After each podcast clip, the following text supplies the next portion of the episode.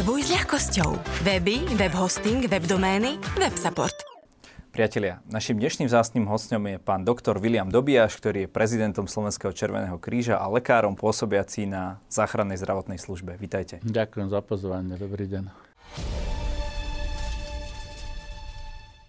Pán doktor, koľko už robíte na záchranke? Veľmi približne môžem povedať, prvýkrát som sedel v záchranárskej sanitke v roku 1977 Dva roky som to robil viac menej na plný úvezok, potom ďalšie roky tak občas s prestávkami, niekedy boli niektoré mesiace úplne bez a od roku 1998 robím už len záchranku na plný úvezok. Vysvetlíte, kedy by mal človek, like, volať záchranku a kedy naopak nie? No, ani neviem, čo je jednoduchšie povedať, či kedy nie, kedy áno. V zásade záchranná služba je pre všetky životohrozujúce stavy. Lajci často argumentujú, že ako mám ja poznať, čo je životohrozujúci stav, tak. lenže každý človek, ktorý absolvuje poctivý základný kurz prvej pomoci v trvaní 8 vyučovacích hodín, v autoškole, ale ne všetky sú poctivé, niektoré sa švindlujú. Takže po tom poctivom by každý vedel aj laik rozlišiť, že čo je život ohrozujúci stav. To znamená náhle vzniknuté bezvedomie, e, náhle zastavenie krvného obehu, ktoré sa prejaví že ten človek je v bezvedomí a nedýcha, to lajci vedia poznať. Ďalej, veľké vonkajšie krvácanie, to znamená nie nejaká rezná rana na prste pri krájaní cibule, ale proste e, rana tržná, zmiaždená, rezná, strelná v oblasti veľkých ciev, to znamená na krku, na končatinách, e, na, aj na horných, aj na dolných končatinách. To sú také miesta, kde sú relatívne veľké cievy tesne pod povrchom tela. Potom pri mozgovej príhode to tiež vedia lajci veľmi jednoducho rozlíšiť pri podozrení na infarkt, no a samozrejme pri všetkých väčších úrazoch, kde je povedzme, pád z výšky, rebrík, strecha, potom dopravné nehody, kde vo veľkej rýchlosti je predpoklad, že budú nejaké poranenia aj vnútorné skryté a ešte stavy, kde je náhla e, prudká bolesť, ktorá v podstate obmedzuje základné životné funkcie toho človeka. Takže to by bolo tak stručne všetko, kedy volať. No potom samozrejme sú alergické reakcie, takže ako náhle niekto kto po zjedení nejakého lieku alebo prípadne potraviny alebo nejakého ovocia začne mať červené svarbivé flaky na tvári, na prednej stene hrudníka, na horných končatinách by mal volať záchrannú službu, pretože tam sa nikdy nevie, že či to ostane len s tými výražkami, ktoré svrbia, čo je nepríjemné, ale nie nebezpečné, ale kedy to bude postupovať ďalej až prípadne do anafylaktického šoku. No. A určite by ľudia nemali volať e, vtedy, keď sú to ťažkosti, ktoré sa opakujú, ktoré už boli vyšetrené, na ktoré ten človek má lieky, ale problém je v tom, že záchranná služba častokrát nahradzuje iné súčasti zdravotníctva, ktoré nefungujú. Takže keď sa niekto nevie dovolať obvodnému lekárovi, lebo je na dovolenke, alebo by musel ísť eh, pol hodiny autobusom, tak je jednoduchšie si nejaké ťažkosti trochu prikrášliť. Operátor po telefóne, aj keď je to skúsený zdravotnícky záchranár, nemá šancu rozpoznať, že sú to blúdy, tak pošle záchrannú službu a ten človek sa nemusí zdvihnúť ani od televízora. Príde záchranka k nemu a častokrát ho vybavia na mieste, tak čo by sa unoval niekam cestovať. No a čo je ten najčast, najčastejší prípad, kedy ste boli vyprivolaní a nakoniec ste odchádzali s tým, že ani ste toho pacienta vlastne so sebou nezobrali do tej nemocnice? Tak e, v podstate posádka, kde je lekár, má trochu vyššie kompetencie ponechať pacienta na adrese, ale môžu to samozrejme aj záchranári bez lekára rozhodnúť, že ponechajú po ošetrení na adrese. Vychádza to tak priemerne na polovicu, že zhruba každého druhého pacienta transportujeme na ďalšie buď vyšetrenie alebo pokračovanie liečby do, do nemocnice a polovicu dokážeme ošetriť na, na adrese, teda buď doma, v kancelárii, na ulici a podobne. Tie diagnózy sú rozličné, ale v podstate tie volania lajkov sa dajú zhrnúť do takých troch skupín. Hej. Zhruba tretina je stiažené dýchanie, čo povedia lajci operátorovi. Pri tomto stiažené dýchanie to môže byť uh, reakcia emocionálna, citová. Hej, dvaja mladí ľudia po trojmesačnej známosti sa rozídu, príde im to lúto, stisne im v krku, vypadne slza a majú pocit, že sa mi ťažko dýcha, no tak si zavolajú záchranku, ale samozrejme môže to byť aj zlyhávanie srdca, môže to byť aj ohrozenie života. Ale to sú tiež veci, ktoré by priemerne inteligentný laik mohol vedieť rozlíšiť, že keď mi je clivo, po nejakej emocionálnej udalosti, áno, manželka sa dozvie, že manžel bol neverný, alebo sa niekto dozvie, že e, sa stal nezamestnaným a je mu ťažko, tak tam si nemusí volať záchranko, ľudia často volajú. No potom druhá tretina výjazdov sú bolesti na hrudníku a z toho zase 80% sú bolesti od chrbtice ktoré ten človek väčšinou nemá prvýkrát a vie, že teda má problémy s chrbticou a všeli, kde ho to môže bolieť.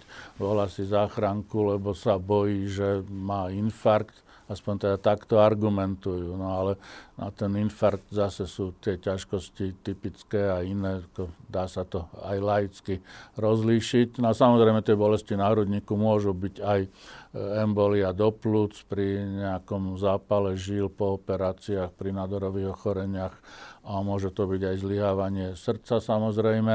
No a potom posledná tretina je všetko ostatné dohromady, to znamená epileptické záchvaty u detí, febrilné krče, e, dopravné nehody, úrazy športové v domácnosti, v dielničke, prípadne na pracoviskách a tak. Vy ste spomínali, že vlastne slúžite na RLPčke, rýchla lekárska pomoc. Veľa ľudí si to pletie s RZPčkou. Um, tam teda tá posádka zrejme vyzerá tak, že je tam záchranár a lekár, kdežto na tej RZP je len záchranár a záchranár.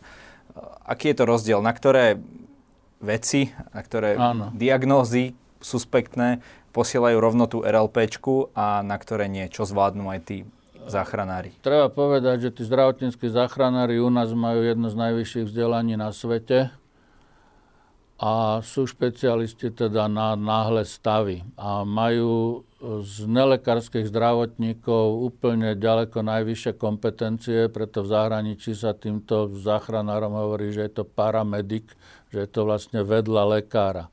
Takže naši zdravotníckí záchranári majú v kompetencii, okrem toho, že môže odviesť náhly pôrod v domácnosti, v parku, vo Vinohrade alebo v sanitke e, môže samozrejme riešiť hromadné nešťastie pri havárii autobusu so 40 postihnutými, ale majú okolo 30 liekov, ktoré môžu na základe vlastného uváženia podávať. A samozrejme teda majú aj teda sú školení na to, a majú kompetenciu, aby vlastne ako jediní nelekársky zdravotníci mohli vyšetrovať pacienta a stanovovať diagnózu a na základe tej diagnózy potom aj liečbu. Takže no, operačné stredisko na základe volania toho človeka, ktorý už bude chorý alebo svetka nejakej udalosti, rozhoduje, či tam pošle v rýchlu lekárskú pomoc, teda dvoch záchranárov a lekára, alebo dvoch zdravotníckých záchranárov a v princípe to robia tak, že tam, kde je relatívne jednoduchá diagnostika jednoduchá liečba, alebo je predpoklad, že sa to nebude dať vyriešiť na adrese, ale treba bude treba podrobnejšie vyšetrenie pomocou nejakých technických prostriedkov, CT, ultrazvuk a podobne v nemocnici, tak posiela zdravotníckých záchranárov a tam, kde je predpoklad, že bude treba robiť nejakú podrobnejšiu diferenciálnu diagnostiku, to znamená rozlišiť medzi dvomi, tromi ochoreniami a je predpoklad, že ten človek po podaní liežby bude môcť zostať doma, tak tam posiela posádku s lekárom. To znamená, že keď treba niekto neviem, padne z rebríka, tak e, zdravotníckí záchranári nemajú žiaden odborný problém ho vyšetriť, zistiť, že má zlomené dve rebra, že má otraz mozgu a zlomeninu stehnovej kosti, vedia mu podať lieky, infúzie, vedia ho znehybniť a pod dozorom a stabilizovaného ho dopraviť do zdravotníckého zariadenia. Keď je napríklad hlásené, že stiažené dýchanie, tak ako v podstate by tam nemusel ísť lekár, ale je to zase výhoda v tom, že ten lekár vie e, určiť, že čo je príčina toho stiaženého dýchania a vie sa rozhodnúť aj s trochu väčšou zodpovednosťou, že či ponechať na adrese po liečbe, že sa ten stav zlepší, alebo bude treba ďalšiu liečbu, prípadne ďalšie vyšetrenia v nemocnici. Takže k takýmto prípadom posielajú posadku s lekárom. Ako? Ale takto ešte. E, môže sa zdať niekomu paradoxné, ale pri tých e, najťažších stavoch je tá posádka so záchranármi bez lekára rovnako kompetentná ako posádka s lekárom. Takže napríklad pri resuscitácii, pri zastavení krvného obehu, zdravotníckí záchranári vedia natočiť EKG, vedia zistiť, čo je príčina zastavenia obehu, aká je tam porucha, vedia defibrilovať, to znamená podávať elektrické výboje, vedia zaistiť dýchacie cesty, vedia ako podávať kyslík, vedia aké lieky podávať pri rôznych typoch zastavenia krvného obehu alebo pri rôznych poruchách srdcového rytmu. To znamená, že prvých 30 minút pri oživovaní môžu zdravotníckí záchranári spraviť to isté ako posádka s lekárom. Takisto pri mozgovej príhode zdravotníckí záchranári vedia spraviť presne to, čo posádka s lekárom. Takže e, je to paradox, ale v podstate pri tých naj, najťažších stavoch sú tí zdravotníckí záchranári rovnako efektívni ako posádka s lekárom. Inými slovami, netreba si hneď žiadať lekára, ale treba to nechať na profesionálov. Presne tak, tí operátori, ako dve tretiny z nich sú ľudia, ktorí robili kedysi vo výjazde, alebo robí operátor a popri tom robí aj vo výjazde. Čiže on na základe e, dvoch, troch slov alebo dvoch vied po telefóne si vie hneď predstaviť, ako ten človek asi vyzerá a o čo môže ísť. A určite nemá záujem nikomu ublížiť a vie sa on kompetentne rozhodnúť, že či tam pošle zdravotníckých záchranárov alebo lekára. A keby bol na pochybách, že či tak alebo tak, tak bude postupovať, ako by to bola horšia situácia a radšej tam pošle treba zbytočne lekára, ako by sa zanedbalo niečo, že by to bolo mimo rozsahu kompetencií zdravotníckých záchranárov. Rozumiem. Ako to bolo počas covidu? Bolo to tak, ako možno na mnohých oddeleniach, že si tí ľudia v vodzovkách pomohli sami a tak často nenaštevovali lekára? Bolo to tak aj čo sa týka záchraniek, ľudovo povedané? Že ich ľudia menej volali? No, nevolali menej, lebo v podstate aj mozgové príhody, epileptické záchvaty, pády, úrazy. No najmä tie neoprávnené, tak som to myslel. Výjazdy. Aj tie neoprávnené výjazdy počas pandémie sú v rovnakej miere ako mimo pandémie, pretože keď neviem, vznikne aj manželská hádka, alebo teraz niekto zomrie v rodine, ako uznám, že je to ťažká situácia pre tých ľudí, Lenže tým, že si zavolajú záchranku, no dobre, tak ja mu dám nejaké lieky na ukludnenie, ale to mu pomôže na dve hodiny. Ale keď ja zomrie manžel a tá manželka je smutná tak, tak ona bude smutná ešte ďalších 5, 10, 15 rokov alebo do konca života. Takže to, že ja dám lieky na ukludnenie na dve hodiny, to, to si ľudia by si podľa mňa mohli pomôcť aj sami, pretože ja im nedám nič iné ako to, čo si môžu kúpiť v lekárni, alebo čo im predpíše obvodný lekár, alebo väčšinou dnes ľudia rôzne lieky na ukludnenie majú v zásuvkách v domácnosti, prakticky v každej domácnosti. Keď som na adrese a zistujem, tak ne, nepamätám si, že by mi niekedy povedali, že nemajú nič na ukludnenie proti bolesti.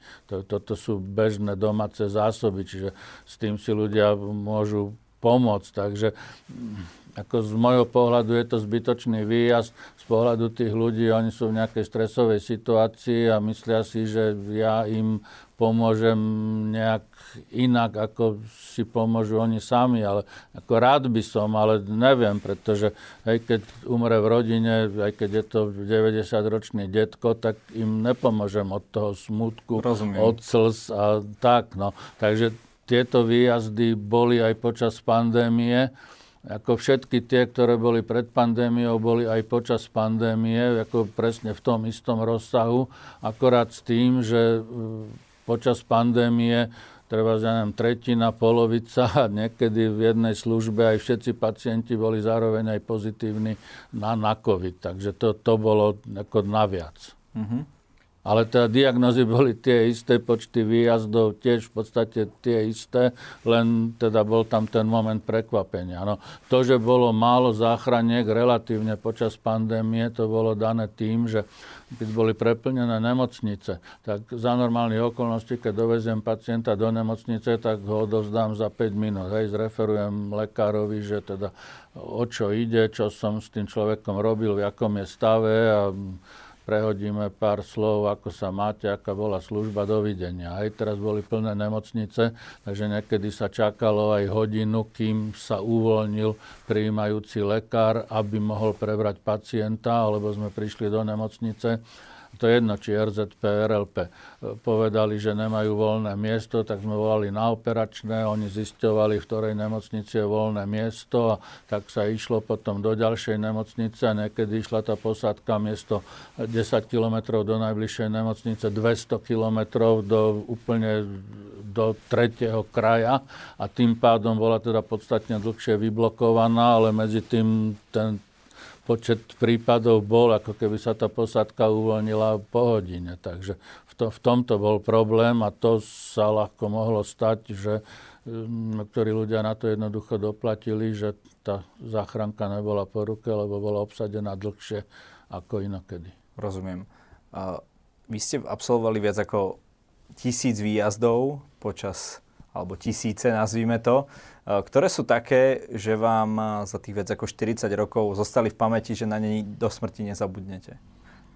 Tak eh, jednak sú to také, ktoré sú nejak mimoriadne tragické a potom jednak sú to aj také, ktoré sú nejakým spôsobom úsmevné a tak. No niekedy je to úsmevné len pre nás ako posadku a pre pacienta príbuzných nie a niekedy je to úsmevné pre všetky. No tak samozrejme, keď sú nejaké že ťažké zranenia, prípadne úmrtia u detí pri dopravných nehodách, alebo resuscitácie novorodenca, alebo štvoročné dieťa utopené v domácom bazéne, lebo rodičia telefonovali a 20 minút si nevšimli, čo, čo sa deje a tak, tak to sú také situácie, ktoré ako človek nosí v hlave ako doživotne. Áno, ako ja hovorím, že každý lekár má v hlave cintorín svojich pacientov.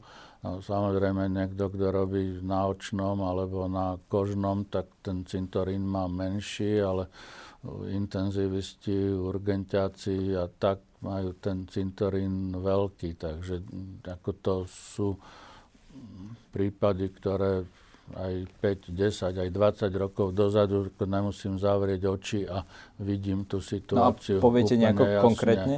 No, ja viem. Napríklad tá taká úsmevná, aby sme to teda... Uh... Áno, no úsmevná, hej, treba nahlásené, že porucha e, psychická, akože psychóza u mladej e, ženy to bývajú niekedy aj, aj náhle nepredvydateľné samovraždy, skoky z výšky alebo nejaké tabletky, otravy a podobne. Takže a prípadne niekedy to býva agresivita, musíme volať aj policajtov, takže tieto psychické poruchy sú také akože aj napínavé, aj adrenalinové výjazdy, takže nahlásená psychická porucha mladej ženy, prídeme na adresu, tam nás vítajú rodičia, s tým, že ako dcera chce vyskočiť z okna, tak sa pýtam, že akože ako vznikol, či už či to je prvýkrát, alebo už niečo podobné bolo v minulosti. Nie, neliečená, všetko v poriadku, vyštudovala vysokú školu a oznámila im ako zarábajúca žena dva roky po vysokej škole, že chce ísť do zahraničia a rodičia to nevedeli prežiť nejako tak, že ju nepustia, alebo že im bude chýbať, tak ona povedala, že teda vyskočí z okna. Hovorím, dobre, tak už teraz viem od rodičov, o čo ide a kde je pacientka. No, zamkli sme ju v izbe, aby nevyskočila. Hovorím, a tá izba nemá okno. Ježiši Kriste má. No, tak som zaklopkal, otvorila, teda zakričala, že áno, Našiel som ju úplne v pohode, si čítala knižku na gauči. Dobre, v čom je problém? Rodičia aj zopakovala teda tú story, čo sa zhodovala. A hovorím, no ale rodičia povedali, že chcete vyskočiť z okna. Blbosť, to som povedal len tak v hneve, aby som ich nahneval, ani ma nenapadne, ale No, takže... no a nemali by takéto zbytočné výjazdy, lebo to potom ohrozuje ľudí, ktorí reálne potrebujú vašu pomoc, e, obzvlášť teda toho, toho lekára na záchranke. Mali by to ľudia napríklad zaplatiť? Ste vy, ste vy za toto? Aby si uvedomili, že teda všetko niečo stojí a... E, áno, no, e, ako určité percento takýchto výjazdov, ktoré skutočne nie sú pre záchrannú službu, je na celom svete. Takže sú krajiny, kde hovoria, že tretina výjazdov je vyslovene zneužitie. Ehm, niekde hovoria, že až polovica. Ehm, nikde to nevedia riešiť nejak efektívne.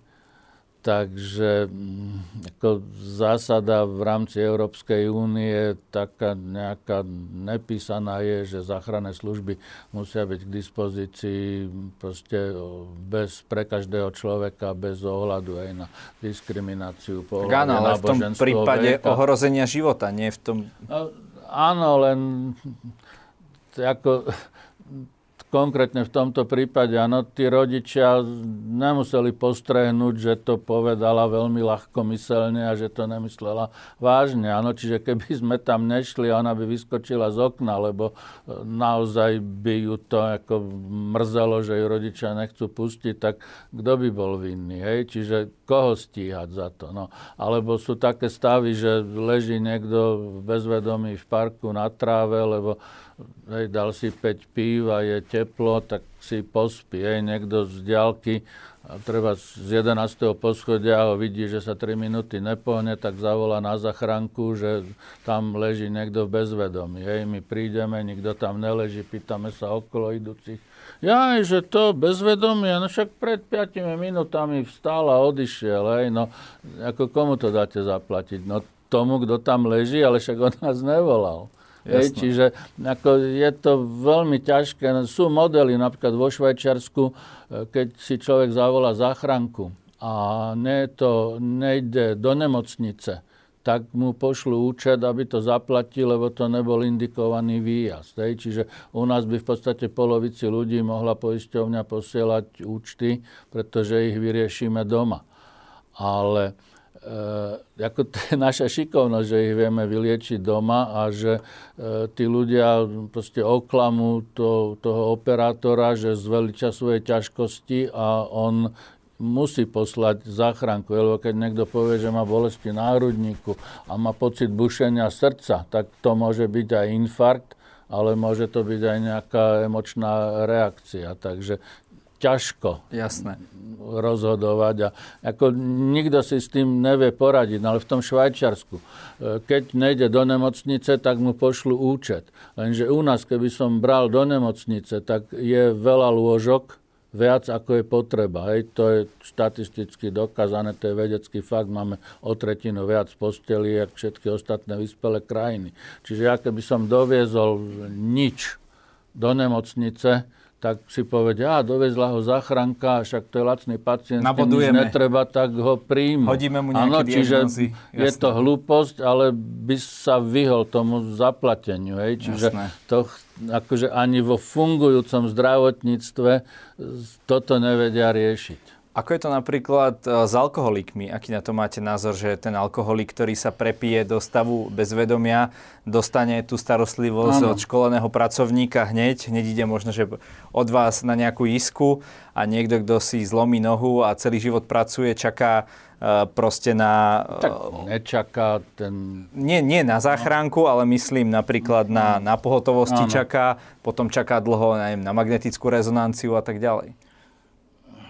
A takýmto ľuďom je tá pomoc poskytovaná hneď? Áno, to má dve roviny. Ako, e, keď je to vyslovene len alkohol, že bez nejakého pridruženého ochorenia, porania, tí alkoholici často majú nejaký úraz, aj má rozbitú hlavu, alebo zlomenú ruku, alebo tak. No ale je dosť veľa alkoholikov, v podstate okolo 8% z výjazdov, to znamená 8% zo 600 tisíc výjazdov ročne, akože to je dosť.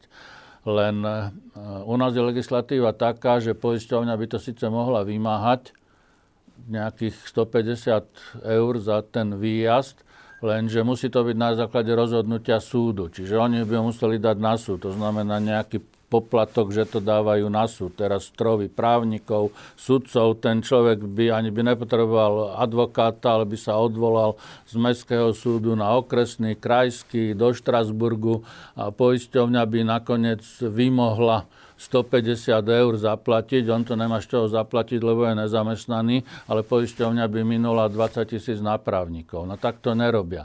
Keby to bolo jednoducho tak, že proste mu siahnu aj na podporu v nezamestnanosti a nebude mať možno ani na chleba, som surový, ale určite nie na piatiku, ale to by muselo ísť nie cez súdy, pretože tam to, to je proste stratený no, to prípad, to sa už, nedá. Už, to hovoríte už o tom, keď, eh, keď teda záchranka mu pomôže Áno. a tak ďalej. Je to aj o istej prioritizácii, tak som to skôr myslel, že...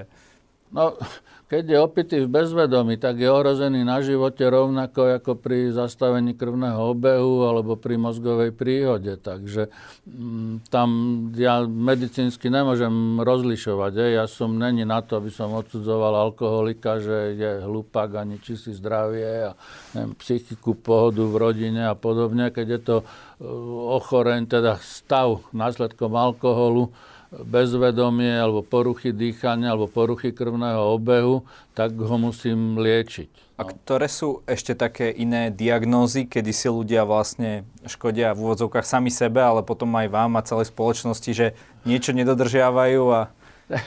to sú skoro všetci ľudia s vysokým tlakom, to znamená polovica na Slovensku z dospelých, odhadom 1,5 milióna ľudí, pretože minimum z tých ľudí, ktorí majú chorobu, vysoký tlak, dodržiava tie režimové opatrenia, ktoré by sa dodržiavať mali. Hej dve tretiny ľudí s cukrovkou nedodržiavajú dietu a majú rozkolísaný cukor. Takže nie sú to len tí alkoholici, ktorí nie, vám no, to komplikujú? Hej, ľudia z obľubou hovoria, že alkoholici hej, majú prednosť a k alkoholikov idete hneď a chorý človek musí čakať a tak. No čaká rovnako chorý aj alkoholik ale v podstate väčšina tých ochorení, ktoré sú, tak si tí ľudia spôsobia tú chorobu nejak 10, 20, 30 rokov, žijú nesprávnym spôsobom a potom, keď dostanú chorobu, tak e, chcú, aby sa všetci o nich starali, ale on sám není ochotný pohnúť ani maličkom, aby proste spravil nejaké zmeny v životnom štýle. No, ideálne no. by chcel spraviť zmeny, ale viete, včera.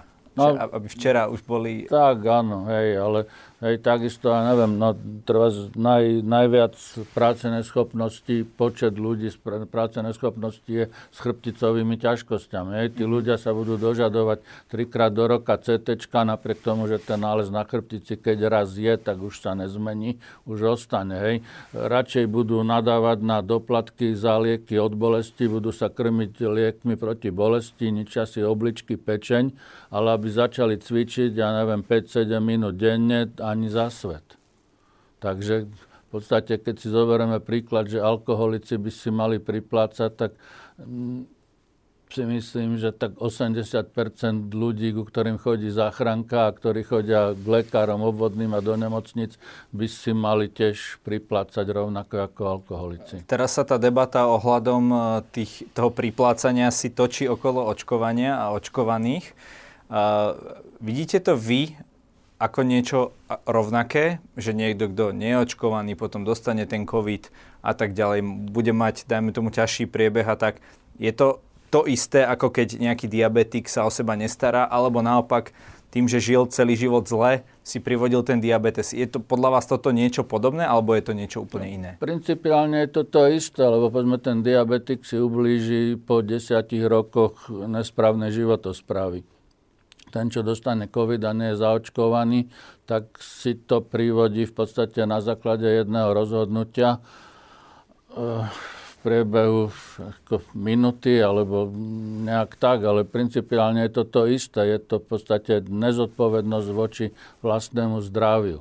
Len s tým rozdielom, že ten diabetik povedzme ohrozuje len seba a povedzme sociálne ohrozuje svoju rodinu, lebo keď umrie mladší na nejaké komplikácie, tak e, rodina stratí treba z jeho príjem, jeho spoločnosť, aj je to strata manžela, detka, otca, chýba to. No a ten e, s covidom, ktorý dostal, pretože nie je zaočkovaný, tak jednak ohrozuje seba, ale tým, že není zaočkovaný, je nakazaný, tak za 3-4 dní, než začne mať nejaké príznaky, môže nakaziť 10 ďalších ľudí, ktorí za nič nemôžu. Takže oni sa bránia tým, že je to ich slobodné rozhodnutie. Áno, to je v poriadku, je to ich rozhodnutie a prosím, rešpektujme to, lenže keď nakazí ďalších ľudí, tak tam už potom to už není jeho rozhodnutie, ale pokazí život, alebo ako nakazí a hej, zabije svojich rodičov alebo starých rodičov. A to už potom nie je len jeho osobná záležitosť. Čiže ja keď autom niekoho zrazím kvôli tomu, že treba som si vypil pred jazdou alebo som užil nejaký liek, tak e, dostanem minimálne podmienku.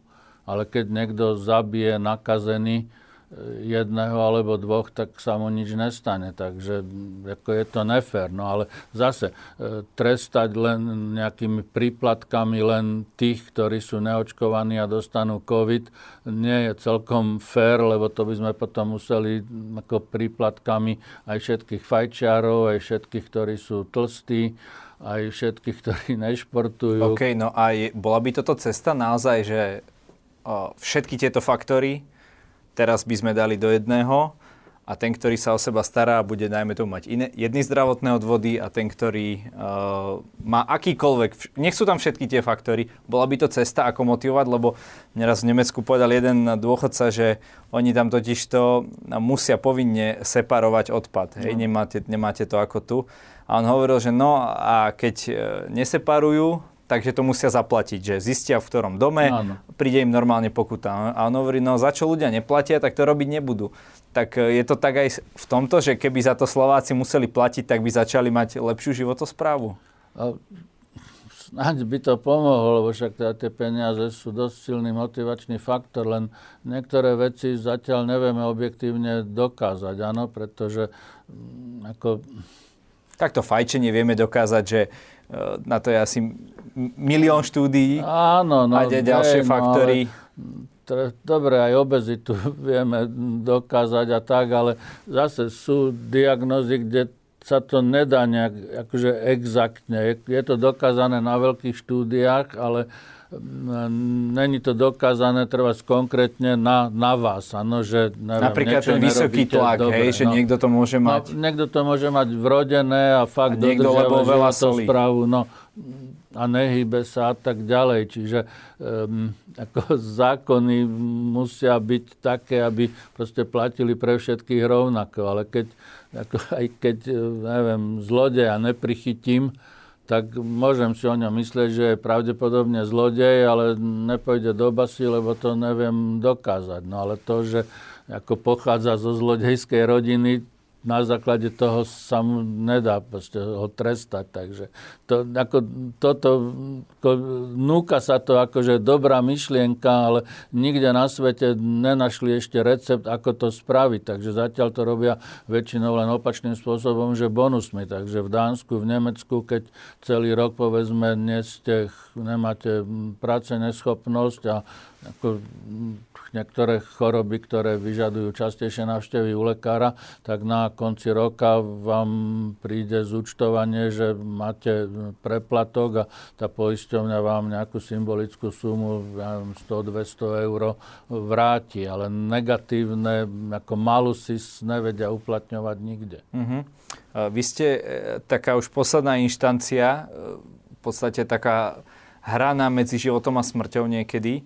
E, ale ako sme sa bavili, možno by pomohla tá prevencia. My vieme, že napríklad na Slovensku sa ľudia dožívajú nie až tak oveľa menej rokov, ako napríklad vo vyspelých štátoch západnej Európy, ale oveľa menej je to v zdraví. Áno. Že ten, eh, dajme tomu, švedský dôchodca je o 8 až 10 rokov, ešte vie, Aj 12, prežiť, 15. no, vie prežiť v zdraví. Áno. Tak eh, kde robíme, pán doktor, tú chybu? Čo by ste po, poradili našim divákom? No, je to absolútna lahostajnosť ľudí k sebe sami. A prečo to majú na tom západe a my to nemáme? Nemáme sa radi? Kedy si sa hovoril taký vtip, že kým na západe vo vyspelých krajinách ľudia po vojne pracovali, tak my sme budovali komunizmus. No, takže je to v mentalite ľudí, že si neuvedomujú, ale to dnes vidíme u ľudí, ktorí sú na vysokých pozíciách, hej, na, na ministerských postoch. A, že sú obezní napríklad? Nie, nie alebo... to, ale že nevedia rozmýšľať strategicky, že uprednostnia nejaký krátkodobý prospech pred dlhodobým benefitom. No a keď to robia ľudia, ktorí sú akože v špičkových funkciách. Hej, teraz nemyslím teraz len ministrov a vládu, ale na ministerstve sú dve, tri, štyri úrovne treba z úradníkov, ktoré môžu rozhodovať. Hej. Takisto v podnikoch a podobne, že e, keď títo ľudia nevedia uvažovať strategicky na 5-10 rokov dopredu, tak čo chceme od bežných jednoduchých ľudí, ktorí um, tretina má povedzme len základné vzdelanie, polovica má možno len stredoškolské vzdelanie. A aj tie vysoké školy kvality, boli... No to už som ani nechcel spomínať. Ja, ja to kľudne poviem.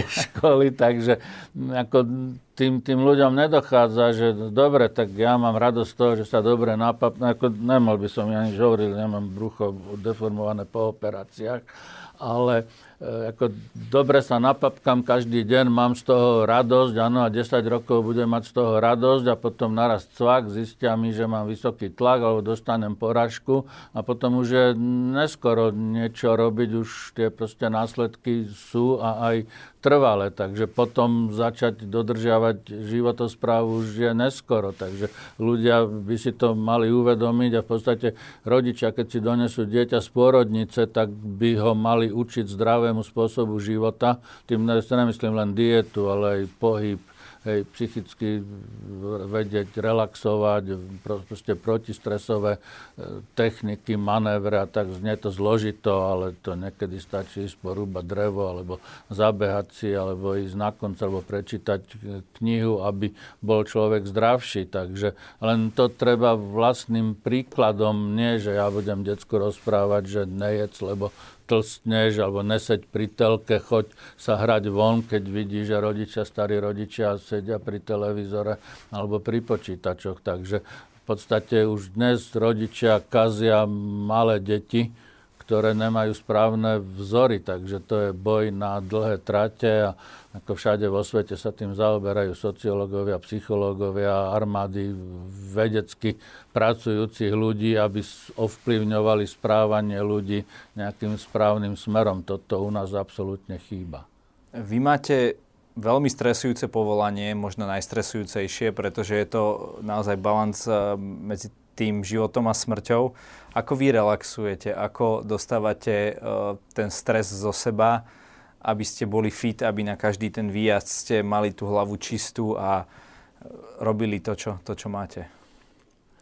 Tak čo sa týka práce, mm, snažím sa robiť poctivo, ako nechcem povedať, že robím poctivo, ale robím. No. E, takže tým pádom mám čisté svedomie a keď aj niečo neskončí dobre, tak e, mám čisté svedomie a viem, že som spravil Nedá maximum. sa zachrániť každý. Hej, čiže není to až taký stres, ako keby som sa ešte stresoval po výjazde a po odovzdaní pacienta s tým, že robil som dobre a čo som ešte mohol. To je základ je v tom výjazde no, spraviť... Ako robiť poctivo, aby mal človek čisté svedomie. To by mohli možno niektorí politici si, si zobrať z tohto príklad. No, politici, každý človek by mal robiť všetko s nejakou na 100% sa to určite nedá, ale proste snažiť sa v čo najväčšom počte prípadov a čo najväčšiu časť dňa robiť to, čo robím, robiť poctivo. No potom dôležité je, aby mal človek rodinné zázemie, aby proste keď prídem treba zo stresujúcej roboty, tak aby som nemal doma ďalšie stresy s deťmi, s manželkou, so svokrou a podobne, čo teda tiež dosť veľa ľudí nedokáže, že sú rodiny roz, rozhádané na, na takých hlúpostiach, že sa človek rozum zastavuje, že starší ľudia sú mrzutí, nervózni, komandujú mladých zbytočne a potom si stiažujú, že k ním nikto nechodí na návštevu, že žijú sami a tak, no tak kto by chodil k nejakému ufrflanému dedovi alebo babke, čiže rodinné zázemie je dôležité. No a potom ako odputávacie manévre, áno, takže niekto odrelaxuje tým, že si ide zabehať, zaplávať, zabicyklovať. A vy? Proste fyzická námaha pomáha odburávať stres kultúra, knihy, ale nie čumieť do telky a za 5 minút po skončení neviem, o čom to bolo, ale proste aktívne. Ísť do divadla, proste oblieť sa, pripraviť sa na to psychicky, do kina, na koncert, prečítať si knižku, na výstavu obrazov. Ako nemusím tomu rozumieť, ale proste privedie ma to na iné myšlienky. A to proste vymaže potom tie iné myšlienky, aj keď nerozumiem tomu obrazu v galérii, ale budem rozmýšľať, že preboha, čo tam ten tým chcel povedať, tak zabudnem na to, že boli problémy v robote. Takže toto, no, ja kombináciu toho všetkého. Rozumiem. Pán doktor, v našej relácii má každý host možnosť niečo odkázať na záver našim divákom. Nech sa páči. Dodržiavať zdravý spôsob života je v podstate veľmi jednoduché. Stačí e, primeraná miešaná strava, aby energetický výdaj bol rovnaký ako e, dodávka energie, to znamená nepriberať, e, nejaký pravidelný pohyb, hovorí sa, že 100-150 minút týždenne, s tým, aby to bolo minimálne 30 minút rýchlej chôdze naraz, takže vysávanie dvojizbového bytu nie je námaha, plus nesoliť, e, nie príliš veľa alkoholu, cigarety vôbec nie, e, minimálne pol kila ovocia a zeleniny akéhokoľvek každý deň a mať nejakého konička, ktorý odpúta od problémov v práci alebo doma, aby človek bol podľa starého rímskeho príslovia, že v zdravom tele zdravý duch, ale ono je to navzájom prepojené, aj keď má človek zdravého ducha, zdravú psychiku, tak potom je aj zdravé telo. Ideálne je mať rád, naučiť sa mať rád to, čo človek robí, pretože ako náhle robíte nejakú prácu s láskou, tak prestanete pracovať a už je to len pestovanie konička. A to je najlepšia prevencia stresu a ochorení. Tak ja dúfam, že keď, nás, e, keď to, toto vaše posolstvo budú naši diváci počuť, že ho aj budú dodržiavať a vy budete mať možno menej práce a viac ľudí zachránite. Uh z menej práce by som zabudol robiť, takže Jasné. to je okay, ne, nesmiete to preháňať. Ale prajem všetkým, aby nepotrebovali záchranku. K tomu sa určite ako starty pridávame. Ďakujem za rozhovor. Ďakujem aj ja za pozvanie.